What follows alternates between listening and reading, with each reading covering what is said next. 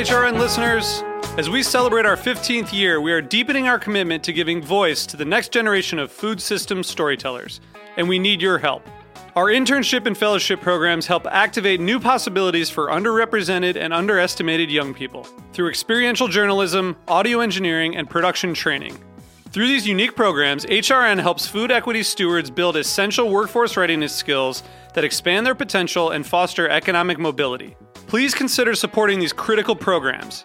And with a minimum donation, you can be entered to win a dinner for two at an amazing restaurant in one of eight cities and tickets to a concert at a great venue in one of those cities. We have incredible partners across the country who have donated, as they also share our passion for helping to educate the next generation of food systems storytellers. Check out heritageradionetwork.org slash 15 to donate and enter to win today. That's heritageradionetwork.org slash 15 to donate and enter to win today. And make sure you donate before March 31st. Thank you. This episode is brought to you by Castor and Pollux, maker of America's number one organic pet food, Organics. Look for their newest line, Pristine, the only complete line of pet food made with responsibly sourced ingredients. Learn more at heritageradionetwork.org/pets. You're listening to Heritage Radio Network. We're a member supported food radio network broadcasting over 35 weekly shows live from Bushwick, Brooklyn. Join our hosts as they lead you through the world of craft brewing, behind the scenes of the restaurant industry, inside the battle over school food, and beyond. Find us at heritageradionetwork.org.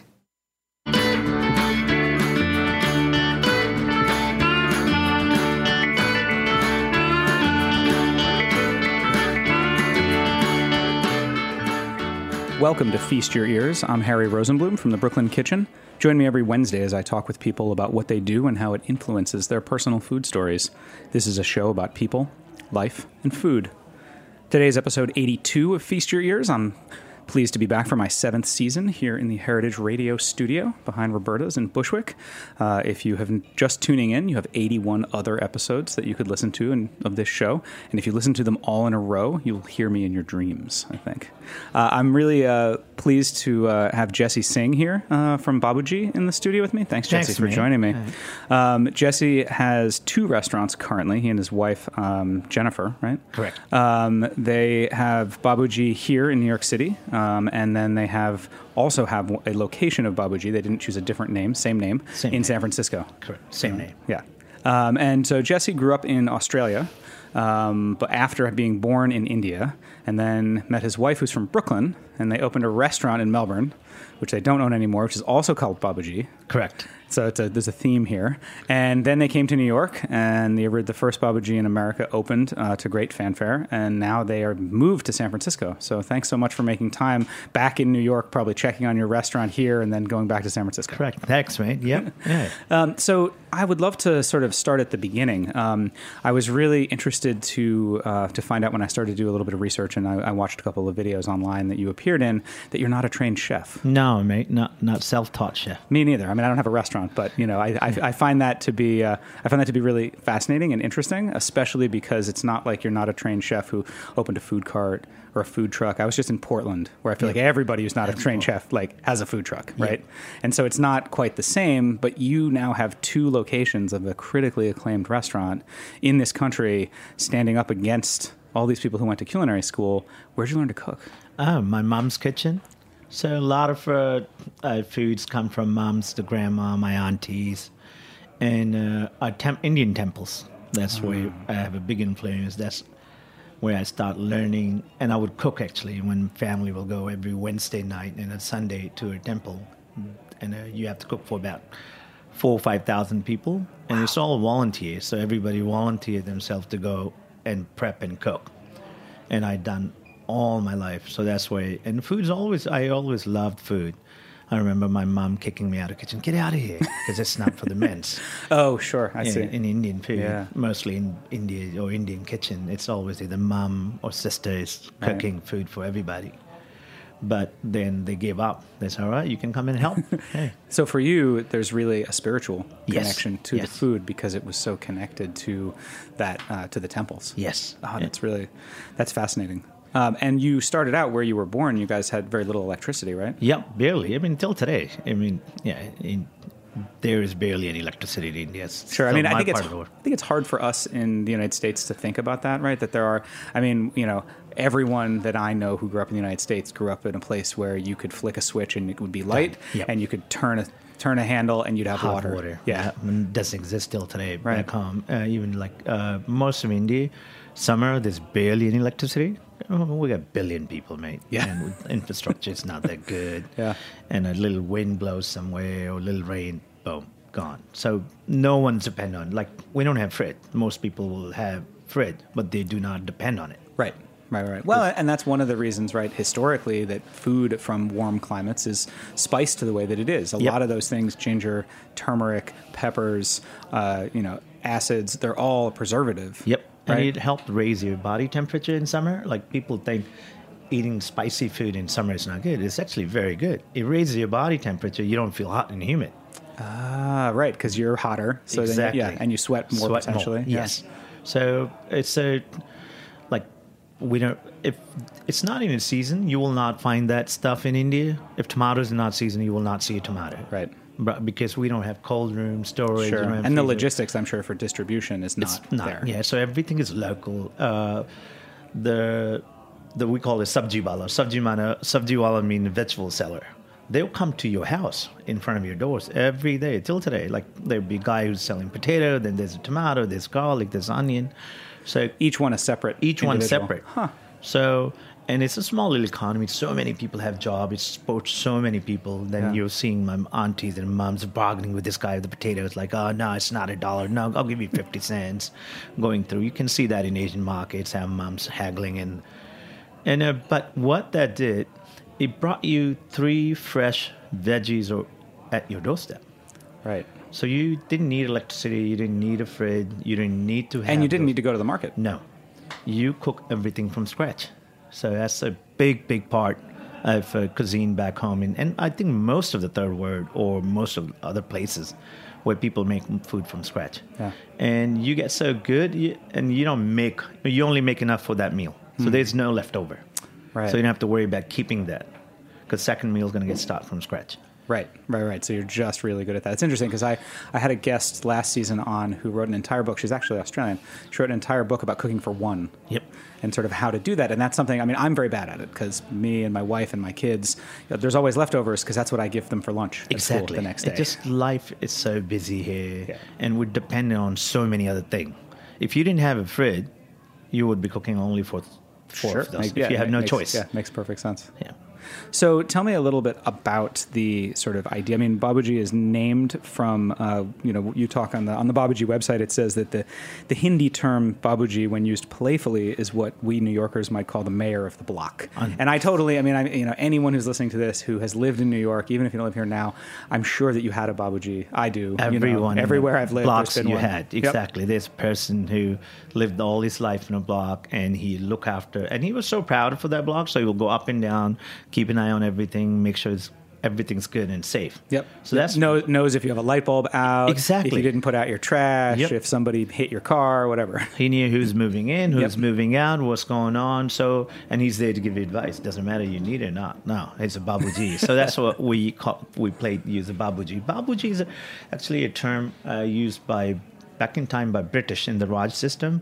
Any any Indian person who worked for British for Indians, it was he was had authority, so called him babuji. Got so it. I mean, it's a still it's a term for uh, high-end government of, official in India. So Got you, it. you hear a lot babuji, babuji, babuji. So there's a, so there's a lot of there's a lot in the meaning of Meaning, the name yes. of your restaurants. Then there's uh, babuji you can use for your father. Certain part of India, people call babuji to their dad. Then there's a certain part of India, babuji used as a grandpa. Hmm. Then uh, you can make fun on someone. To if it's, you had a friend who's dressed up really nice, but you know he's got nothing, and you just kind of bubble your head, say babuji. so it's just how you say it, how you twist Sure, your tongue sure, sure. to or you, if someone you're giving respect to babuji so I mean you're serious so give him authority So you opened your first Babu Ji in Melbourne. Yep. Um, and you mentioned before we before the show that you don't own that one anymore, but it's still in your family. Still in my family. My cousin owned it. He's a, just like me, young kid who was really into food. Again, not a trained chef. Will come in, hang around all the time, work in kitchen. Say, "Hey, you can have it. So, and he's doing a really good job. Oh, that's exciting. So again, same stating because the philo- the babuji food is it's very hard uh, to go hire a proper Indian Indian chef. Yeah. Because then they start doing what they think is right compared Sure. to for me to doing the babuji. It's all about flavor, healthy, color, vibrant. It's fun food. Yeah. Rather than same old Indian food that's been repeated. So tell me a little bit about how you craft your your menus. Are they, you know, we of course now we're in America, right? And or even I'm sure in Melbourne, you could get tomatoes all year Exactly, round. yeah. You can get whatever you want. Yeah. So how do you go about crafting your menu? And and are the menus in New York and San Francisco different, or are you working with different. It's seasonal and uh, what's around. So a lot of my menu works on uh, on Babu Ji New York. Always big Union Square Market. Always been big, or the Tompkins Square Market. And when I used to live, I lived in the Town, so we had a farmer market every Sunday. Oh, great, there. yeah. So the market, uh, the restaurant is dedicated and decide what's in the season. And the menu is very seasonal. I do very sometimes six to ten menu a year. Wow. So it's A uh, change. yeah. So it's all about like if it's in season. So that's how I grew up. I grew up eating food, and my mom, everybody made food. What was around, so didn't come from far. And Indian cooking is that way, so it's easy. And plus, we use a lot of lentils. Sure. That you can have year round. Right, right, right. Dried So dry legumes, legumes. yeah. So, but still, uh, babujis are the, your clean, healthy Indian food that comes from around you, so it doesn't have to travel far from it. Got it. And America has very Yeah. similar as Australian. Like there's so much good stuff around here. And your wife is from Brooklyn, right? She's born in Brooklyn, grew up in Midtown. Yeah, Italian family. And and the way the restaurants break down is that you're in the kitchen and she runs front of house, right? So yeah, she she's the one who came up with the concept. Got it. I used to drag her in uh, all those years to Indian restaurant, and we'll come home, we'll stink so bad. She would have to take her clothes off, and she would like get upset, like I can't believe. Then she would tell me, how come there is not a cool Indian restaurant where Mm. you know, I mean, you want to go there, you want to line up. It's there's every other cuisine done it. Indian food hasn't done it. And either Indian food, we have really good cheap and cherry, like Yeah. you look on Curry Hill, Jackson High, Totally. Jersey City, or very high end Michelin star, fine dining, white tablecloth. There was nothing in the middle. Right. So that's how the Babu Ji was born. Got it. So it's to, all right, bring everybody in. Let's show people Indian cuisine. Hey, it's a good cuisine just like anyone else. Yeah. And and so now you have you've had Babu Ji here in New York for a number of years. So who's at the helm? Who's running it while you're in San Francisco? I have a, great team. I have good chefs. Uh, a lot of people have been with me from a long time. Same thing. A bunch of people moved to San Francisco to open, Cool. and they end up staying there. So Yeah. they, they say, "Oh, we love California." I'm like, "Hey, I love California. Let's stay there." Yeah, great team, and a lot of people I work, I train. They like me. They. Uh, it's easy to work with them and train them and show them your vision. This is what Babuji. It's about flavors. It's not about the old traditional recipes that uh, maybe was born in the UK or in the bars and pub, the Totally. chicken tikka masala, the Rogan Josh, Right. having five chicken, five lamb, five beef. So basically, our traditional menu was in come from like t- 40s. It had numbers, like number because the menu was so big. It was same Hmm. Right. dish being repeated so many times. right, with So- just slight variations. so, yep. So I created like, all right, just have a one simple page menu. That's how every single restaurant and cuisine has.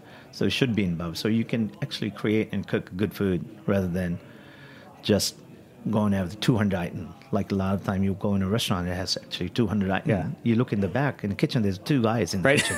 It's impossible to execute. Right, and it's impossible to do really well Yeah. every single Yeah. dish, Yeah. of course. We're going to take a short break and hear from one of our sponsors. And uh, when we come back, I want to pick up on uh, this conversation about ingredients and what ingredients you use here that might not be used in India. Thank you.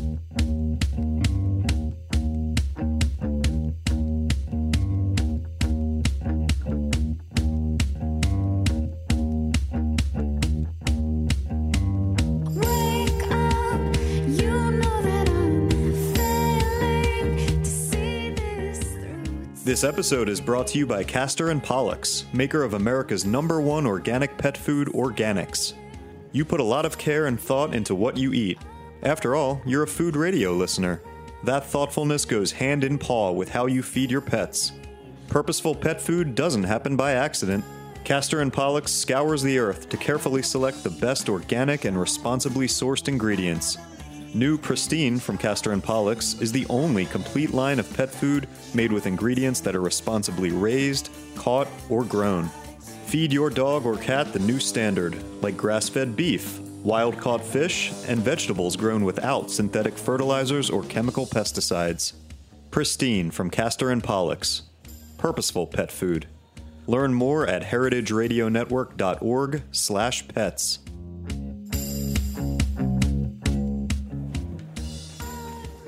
Welcome back to Feast Your Ears. I'm Harry Rosenblum.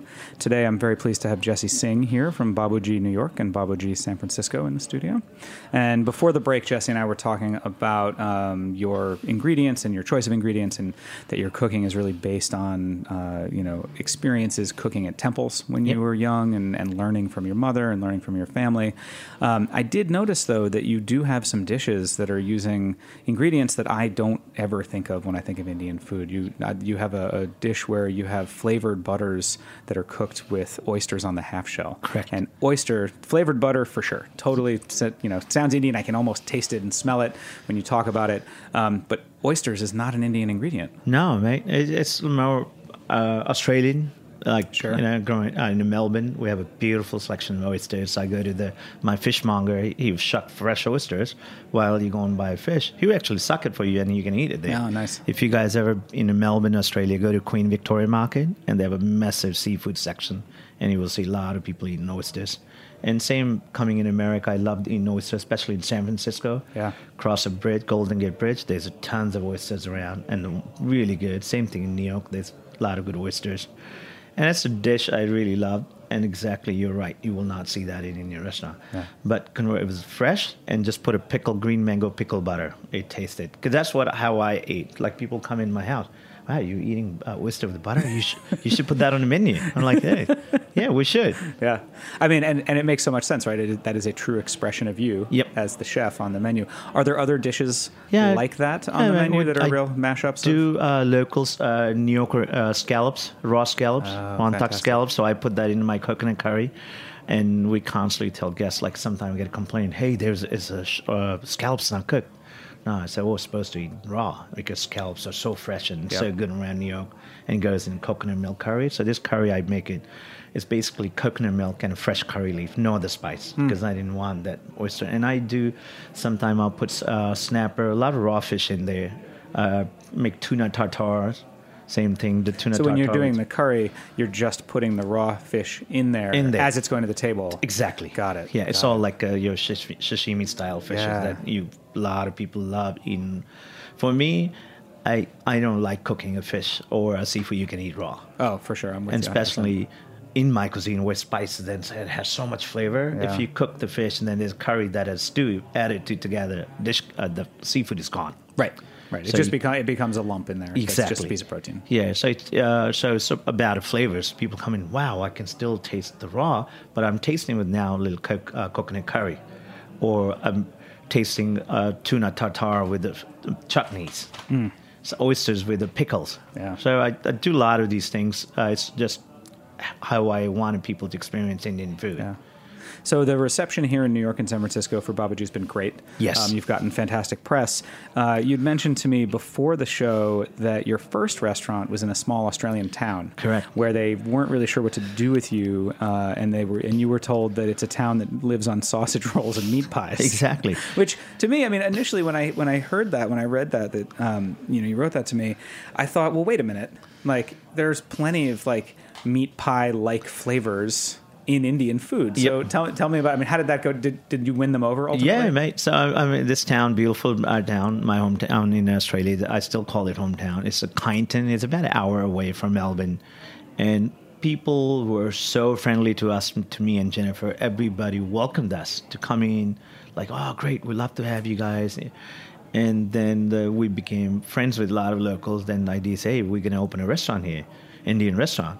And a bunch of my mates go, look, man, mate, we love you so much. You know, we never seen an Indian before. Forget about having Indian foods. We're worried about you. This town is all about sausage rolls and uh, you know pies. Maybe somebody will have go have a curry pie. Curry pie is a big thing. So a lot of people in Australia would experience curry pie over uh, Indian, but that's like British. Right. Madras powder, so they use Madras curry powder with uh, beef and just put in a pie. So pies are like a savory pies that Yeah. very big in Australia, New Zealand, and UK. So yeah, people were genuinely concerned, like, please don't uh, open a, your restaurant here. You will not survive. But it worked out okay. It worked out. and now we're so lucky we Yeah. have you in New York and San Francisco. Thank you. Yeah.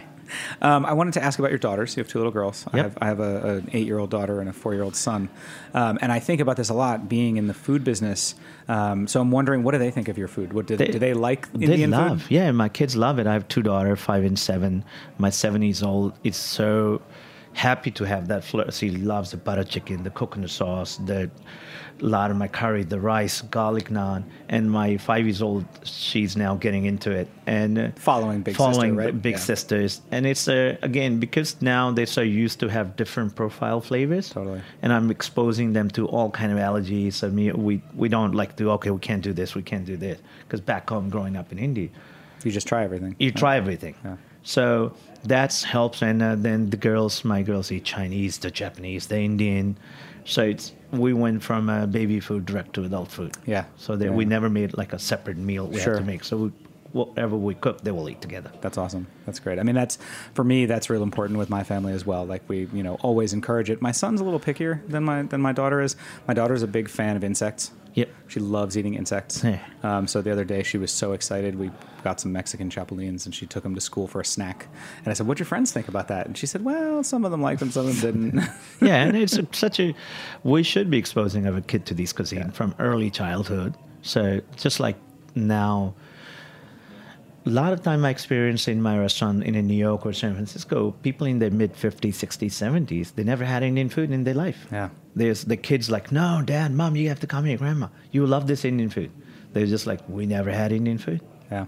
Well, or I think you know, it, I mean, I grew up around New York City, and so the Curry Hill kind of like Yeah. low rent, kind of cheaper Indian Yep. food. So Yeah. like you know, biryani for whatever version of that Yep. that is that appears there. Like that's something that I know, and I think of Indian food, and I'm like, oh yeah, it's sort of curry-y, and you get naan, which is this bread, and like Yeah. tandoori chicken is like electric red, you know, this Yeah, like yeah. bright thing. Yeah. But it took a really long time before I had any real understanding of like, oh, the, the tandoor is a way of cooking. Exactly. And it's a it, it is a it is a, a cooking machine Yep. that is used for lots of things. It's not just doesn't make this just this bright red chicken. And my great friend, he's from Galveston, Texas.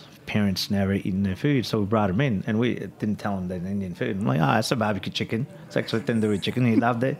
Even no, it's a bread. Yeah. it was a garlic naan. Yeah. no, it's a stew. Yeah, it's a stew. So it was, he, he had a butter chicken, Yeah. and he was like.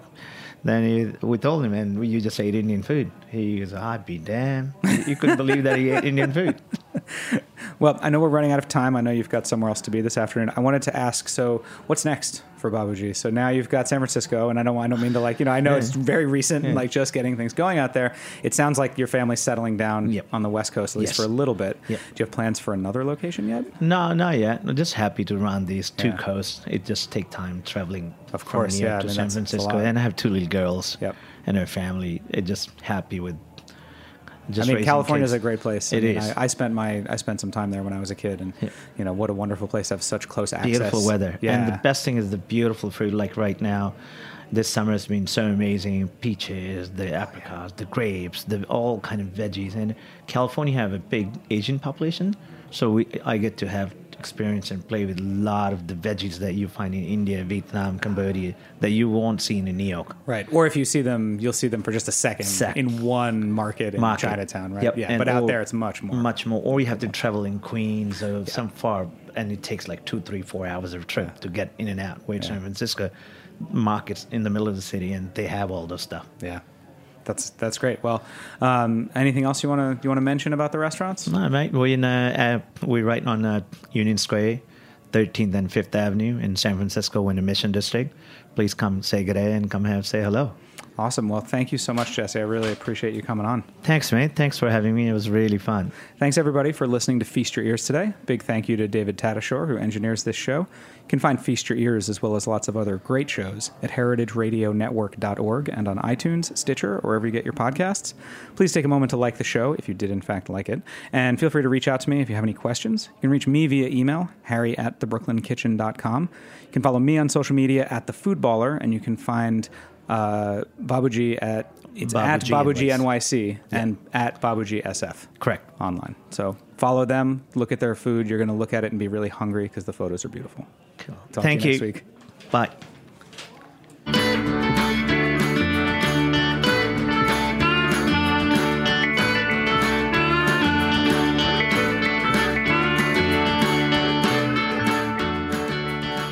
Thanks for listening to Heritage Radio Network, food radio supported by you.